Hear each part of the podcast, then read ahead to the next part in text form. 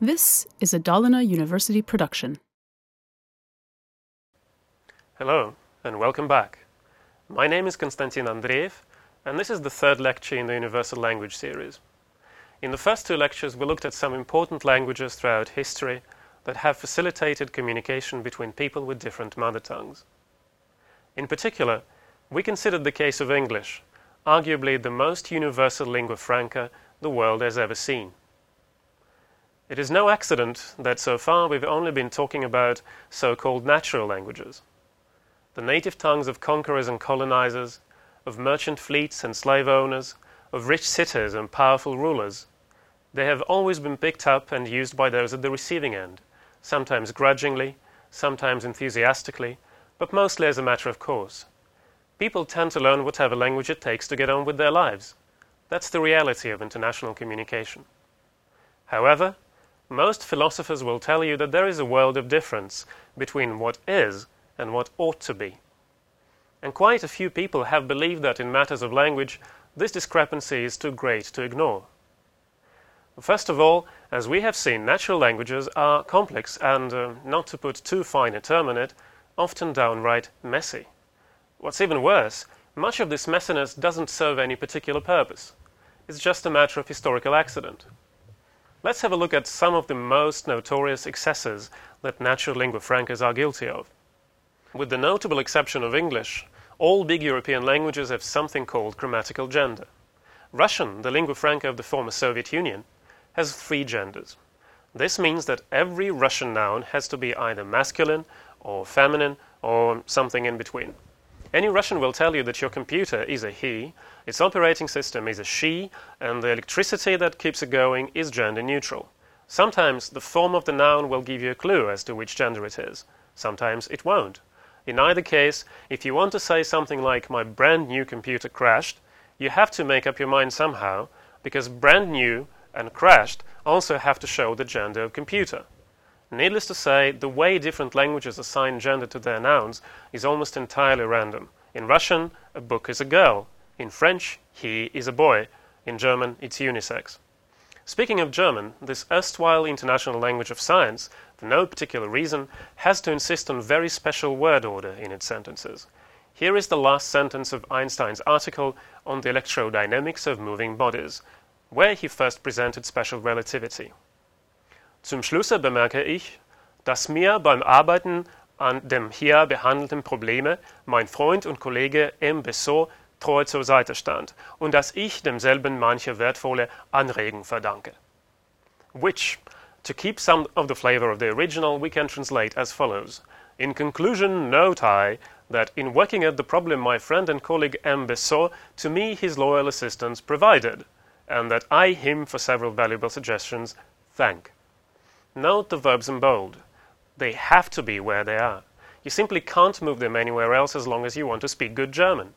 If you think that's random and not really necessary for an international language, you're absolutely right. And here is something else just as random. Blamed him for, accused him of, charged him with. Why not just use for in all three cases? For example, and why does one have to be Master Yoda to be able to say him for corrupting the English language they blamed? And why bother with this the thing anyway? Even those complications that do serve some sort of purpose are hardly ever indispensable.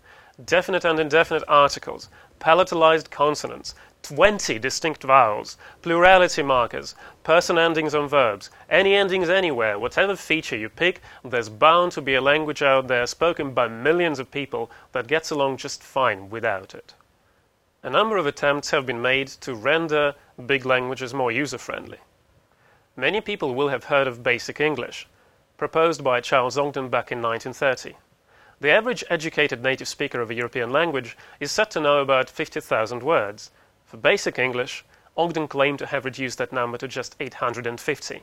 He was particularly intent on eliminating English verbs, going so far as to get rid of to want and to eat. To a significant extent, this drastic vocabulary purge was achieved by cheating. For instance, Ogden's Basic English relies heavily on idiomatic phrasal verbs such as get off, go by, give up, and put up with. But Ogden didn't count these lexical units as words. in general, basic English had to use a lot of unwieldy circumlocutions, which could be at least as obscure as the terms they replaced.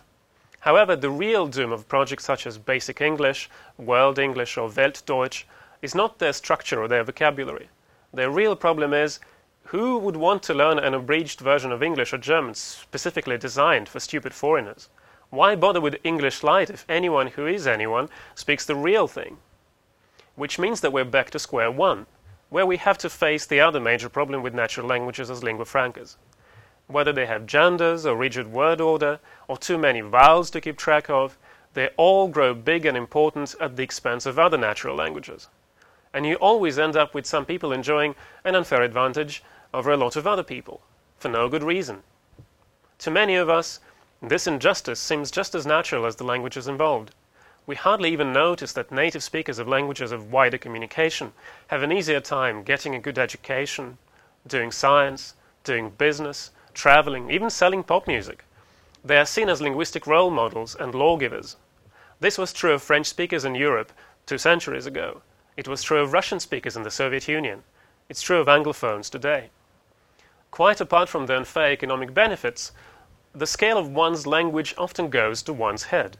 Of course, people have a general tendency to see in their own mother tongue the pinnacle of linguistic evolution. But this understandable bias can turn to insufferable linguistic arrogance if your language hits the big time. Here's a French author on the subject of the awesomeness of French. I doubt whether there has ever existed, since the time of the Greeks, a language which reflected thought so transparently. Well-handed, it makes clear the most difficult ideas, and this is one of the reasons for its long domination in Europe. Here's a Russian linguist, I'm sorry to tell you, of the Stalin era on the awesomeness of Russian. The sheer might and greatness of the Russian language are indisputable evidence of the great strength of the Russian people. Here's Bill Bryson, the American author of a best-selling book about English. The richness of the English vocabulary and the wealth of available synonyms means that English speakers can often draw shades of distinction unavailable to non-English speakers. And later on in the same book, English also has a commendable tendency toward conciseness, in contrast to many languages. Unfortunately, I could go on quoting this kind of silliness indefinitely. It's easy to see, then, why many people have argued that a true universal language shouldn't be anyone's mother tongue. Some have suggested adopting a dead language as a lingua franca, but others have pointed out that dead natural languages are just as messy as living ones. A resurrected Sumerian would certainly inconvenience everyone in equal measure, but do we really want to deal with all those grammatical excesses, magnificent as they might be? Wouldn't it make more sense to just sit down and simply create a neutral, universal language that would be easy to learn?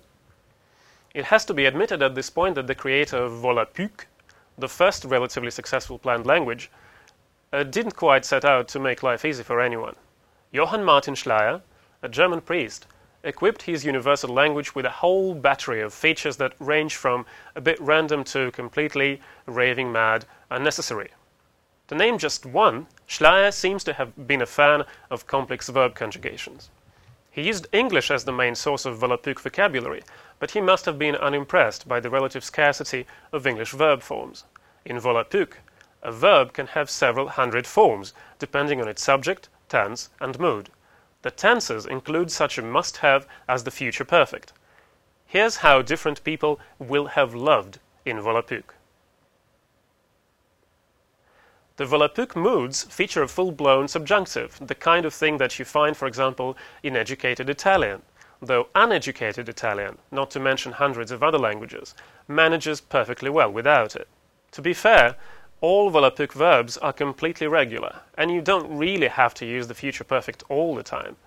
To give Schleyer further credit, he did try to get rid of some complex consonant clusters and minimize the use of the sound r, which many people find hard to pronounce even after a lifetime of trying. He also wanted to keep Volapük words short, ideally no longer than one syllable. As a result, though, he would often end up with a bunch of words that were confusingly similar. Schleyer also had an understandable soft spot for the German umlauts, what linguists call rounded front vowels, as in pük and löf. Unlike a, i, or u, These vowels are fairly rare in the world's languages, and they don't come easy if your mother tongue doesn't have them. It is permissible to wonder who would want to learn a language like that, unless it had an army, a navy, or at least a medium-sized economy to show for itself. Yet, as far as we know, thousands of people actually did learn Volapük in the decade following its publication in eighteen eighty. By eighteen eighty-nine, two hundred sixty-eight Volapük clubs had sprung up all over the world, including places such as Shanghai, Buenos Aires, and New Orleans. A thousand people had been certified as Volapük teachers. There were two dozen periodicals in the language. In Europe, businesses were beginning to say, "We correspond in Volapük," in their advertisements. In the United States, the New York Times reported in eighteen eighty-eight, in many towns where Volapük has obtained a footing, Volapük sociables, at which no other language is permitted to be used, have become a popular diversion shared by young and old alike.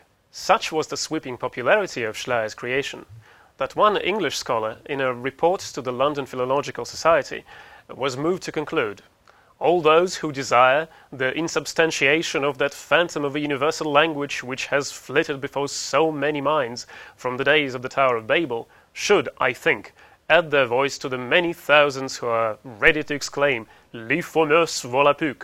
Long live Volapük!'" To understand how all of this was possible, we need to remember that sometimes people are driven to action by things other than fear or immediate material gain. We also need some historical background. The idea to invent a whole language is not as outlandish as some might think. In fact, people have been doing it for centuries. Starting in the sixteen hundreds, way before Volapük's time, European intellectuals devised dozens of universal languages. Even young Isaac Newton couldn't resist the trend. There is a sketch of a universal language in one of his notebooks. Because Latin was still living out its last days as the lingua franca of educated Europeans, most of these languages were meant to facilitate philosophical thought rather than international communication. Partly because of that, none of them ever left the pages of the volumes that presented them, except perhaps to serve as a topic of conversation in polite society. By the mid-nineteenth century, things had changed. Latin was still taught in schools, but no longer used, and the languages of powerful European states were busy elbowing for Lebensraum. French still dominated diplomacy. German dominated science. English had the biggest empire. Russian stretched from Warsaw to the Pacific and was entering Central Asia. Because their speakers regularly went to war with each other, none of these languages seemed fit to serve as a bridge between nations, and language inventors shifted their focus from philosophy to actual communication between people. Only a neutral international language, they believed, would bring about mutual understanding and the end of strife. Finally, as linguist Erica Okrent points out in Sam Green's documentary, The Universal Language, this was the age where it wasn't so unusual to believe that a social engineering experiment could work. And launching an invented universal language was certainly social engineering writ large. All of this may help to explain why, despite its unwieldiness, Volapük was met with an enthusiasm that is almost hard to believe. But, sadly for Johann Schleyer, this enthusiasm soon changed camps. In eighteen eighty-seven, Ludwig Zamenhof, an eye doctor from the town of Białystok in Poland, published his own Internatie Lingvo under the pseudonym Doctor Esperanto. Only a couple of years later, Volapük supporters started deserting to Esperanto in droves. Esperanto doesn't have any rounded front vowels. It doesn't have much verb conjugation. The French, English, and German roots in its vocabulary are easily recognizable. Esperanto certainly seems easier to learn than Volapük, but that was not the only reason. We have seen that the fortune of a language has little to do with its grammar or vocabulary, and even planned languages are not really an exception. Volapük's real undoing was Schleyer's unwillingness to let go of the language and let others fix it. He wanted to exercise absolute control over his creation. But you can only have total control over a language if you don't let anyone else use it. In other words, if the language is dead. A living language is not just a bunch of rules and words set in stone. It's a community of speakers who constantly negotiate and renegotiate those words and rules. The creator of Esperanto was fully aware of that. Only six of the forty pages of the first Esperanto textbook, plus a glued-in vocabulary list, were about the language itself. The rest was essentially a call to humanity to first rally behind the idea of a universal language, and then sort out the linguistic detail. The booklet came with several pledge cards. the reader was invited to send in a signed promise to learn Esperanto once ten million people had vowed to do the same. Zamenhof also encouraged readers to send in comments on his language and suggestions for its improvement. Right on page two, it says, "An international language, like every national one, is the property of society, and the author renounces all personal rights in it forever." True to this spirit, the core rules and vocabulary of Esperanto were not finalized until the First World Esperanto Congress in nineteen oh five, almost twenty years later. It's fair to say that Esperanto was launched in the right way, at the right time. If we don't count modern Hebrew, Esperanto remains the most successful constructed language to date. In stark contrast to hundreds of other constructed lingua francas, it has fluent users all over the globe, thousands of them. It has had a continuous international speech community for over a hundred years. The concise encyclopedia of the original literature of Esperanto, which came out in English a few years ago, runs to seven hundred forty pages. There are countless websites both in and about the language. And yet Esperanto hasn't become what Zamenhof wanted it to be, a neutral second language for the whole of humanity. Why not? I will not go into the detail of Esperanto's structure. You can find exhaustive information at lernu dot net, the best online resource for learning the language that I know of. Over the years, Esperanto has been taken to task for many of its features, and people have come up with dozens of improved Esperantos.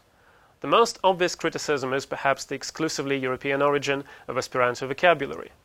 This kind of bias in a supposedly neutral language just doesn't fly as easily today as it did in the late nineteenth century. At the same time, Esperanto is hardly more Eurocentric than, um, for instance, English, and it's certainly more politically neutral than, for instance, English. It may not be the easiest invented language on offer, but let me tell you, it's way easier to learn than English. I know this from my own experience of learning both. For one thing, Esperanto is completely regular. You don't have any random prepositions. You don't have to fret about word order. You don't have to worry about your accent. Above all, you don't have to spend years trying to produce over a dozen, over a dozen distinct vowels, or at least to hear a difference between them. Why, oh why, does the final victory of Esperanto keep not happening? Of course, the real problem with Esperanto is not its structure. It's the sad fact that idealism and good intentions can only get you so far when it comes to spreading a language. At the risk of belaboring the point, people don't normally learn languages that only might come in handy at some unspecified point in the future. They learn languages that they have to use here and now. In fact, people often have to use a language even without learning it. Many of us tend to think of second language acquisition as a more or less orderly, long-term process with a lot of ground to cover. Whether you do lots of old-school grammar exercises or use more enlightened communicative techniques, the idea is the same. First you learn some basics, then you build on that, mastering ever more subtle or ever less frequent things until hopefully you reach functional proficiency in the language. But for many, if not most adults throughout history, this kind of language learning would have been an unaffordable luxury. As often as not, when grown-up speakers of very different languages got together, they would have neither the time nor the resources for second language acquisition as we understand it today. Indian traders selling spices to Portuguese merchants, Chinese traders doing business with Russians in the Far East, slave workers on Spanish, French, Dutch, English or American plantations brought across the ocean from different parts of Africa. All these people badly needed a common language, but didn't have enough leisure for grammatical subtleties or sophisticated vocabulary. The many makeshift lingua francas that they came up with as a result are known as pidgin languages or pidgins. Imagine that you have just started learning a foreign language. Imagine that you badly need to communicate something. You grasp at whatever words you've already picked up. You put them in whatever order seems natural to you. You throw in words from the other languages you know. You skip grammatical markers. You don't know or care about subtle semantic distinctions. But you do get your message across, and that's what really matters. Now, imagine doing this again and again, with a lot of other people stuck in the same situation. Imagine doing it until you and the others develop a relatively stable linguistic mishmash with a few simple rules and a couple hundred words. It may lack sophistication, but it's easy to learn and it gets the job done. Personally, I find it symbolic that the original lingua franca was a pidgin. centuries before high-minded intellectuals created Volapük and Esperanto in the quiet of their studies, generations of Mediterranean merchants did the same the grassroots way.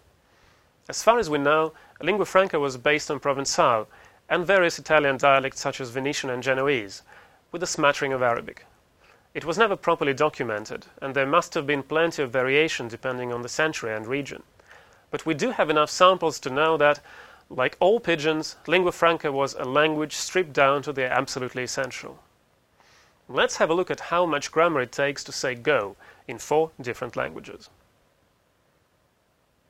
As you can see, if you never want to go wrong with go in standard Italian, you need to be able to build more forms than can fit onto the screen. Note that the forms in bold are irregular. English is less exuberant, but it does force you to make over a dozen subtle distinctions every time you want to talk about going. Note that the forms in bold are irregular. Esperanto does have the inbuilt potential to make forms equivalent to I am going or I will have gone, but the absolute majority of Esperanto users never go beyond these six forms. Lingua franca, at least in one of its incarnations, had a grand total of one way to say go, regardless of the subject, tense, or anything else. Andar. Looking at pidgins may be the best way to realize just how much redundancy there is in language. As linguist Roger Les put it, a natural language will have a lot of material that simply makes speakers do things, whether or not there is any need to do them. Of course, some redundancy can be useful. As Volapük's example shows, short words that only differ in one sound can be harder to remember than longer words with a lot of different sounds. But much of linguistic redundancy is completely expendable. Mi andar tomorrow. You know right away that I'm not talking about the past. I don't need to use any special past form of the verb for you to figure that out. Mi andar five year back. You know that I'm not talking about the future and that there's more than one year involved. Suppose he andar five year back, me too andar. If he had gone five years ago, I would have gone too. One great thing about pidgins is that they use very few abstract grammatical elements. There's hardly ever anything like the d in she blogged, or like the ing in she is blogging, or like the z in dogs. You rarely find grammatical words such as the in the cat, or would in he would quit. Tense, mood, aspect, relationships between different parts of the sentence, all these things are either left to the context or else they're expressed by transparent lexical terms, like suppose for if. In the words of linguist Peter Mühlhäusler, those who are in the business of designing new or modifying existing auxiliary languages are well advised to take a close look at pidgins. Incidentally, sapos is used to mean if in Tok Pisin, the main lingua franca of Papua New Guinea. Despite its name, Tok Pisin is no longer a pidgin, it's a creole. In other words, though it started out as a pidgin, it has long since become a lexically rich language with a sizable community of native speakers. Just like any other creole, Tok Pisin has developed its own distinct grammatical system. It uses special grammatical words to show tense. It indicates whether the action has finished or if it's still going on. It also adds a special marker to any verb that has an object. Having said that, Tok Pisin has nothing as crazy as the Italian verb paradigms, the Russian genders and consonants, the Mandarin tones and measure words, or the English articles and vowels. Tok Pisin just hasn't been around long enough to accumulate a lot of fancy linguistic fluff like that. In many ways, Tok Pisin is a very typical Creole, but there's one thing about it that's quite special, namely its exalted status. Since nineteen seventy-five, it has been one of the three official languages of Papua New Guinea. It's used in the media, in education, even in parliament. Very few pidgins have had such a spectacular career. If constructed languages have been stigmatized for the big-eyed idealism for their advocates, pidgins and creoles have been despised for their lowly origins and their supposedly degenerate nature. Even speakers of a pidgin usually think of it as a mangled, inferior version of whatever prestige language has provided most of the vocabulary. Few people, besides linguists, see pidgins as prime examples of human linguistic ingenuity. Even fewer have regarded them as potential universal language material. That is unfortunate. If relative structural simplicity was the only criterion, choosing a universal language would be a no-brainer. Just about any expanded pidgin would fit the bill better than any big older language. After all, pidgins are international languages par excellence, created, used and optimized for this purpose by a community of second language speakers. And needless to say, there would be a lot of poetic justice in adopting a language of slaves and poor migrant workers as the global lingua franca. The idea of justice brings us back to the gulf between ought to be and is.